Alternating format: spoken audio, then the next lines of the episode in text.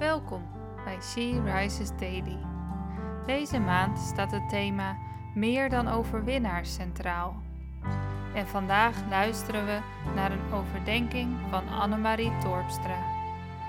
We lezen uit de Bijbel Johannes 16, vers 33. Ik heb dit gezegd opdat jullie vrede vinden bij mij.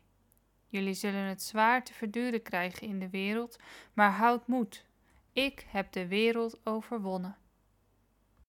Jezus zegt dit tegen zijn discipelen vlak voor hij gevangen genomen en gekruisigd wordt. Hij wilde zijn discipelen voorbereiden op de tegenslagen en verdrukking die nog zou gaan volgen, want hij wist het.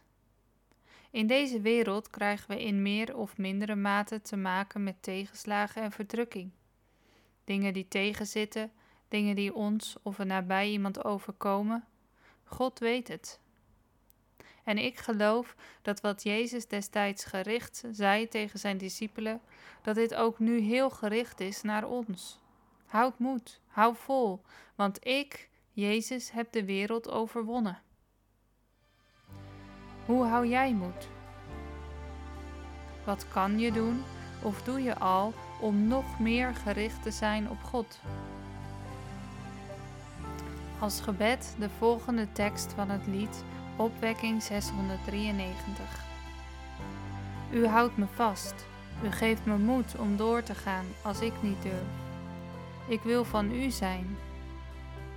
U geeft me kracht, u bent de vaste grond waarop ik stevig sta.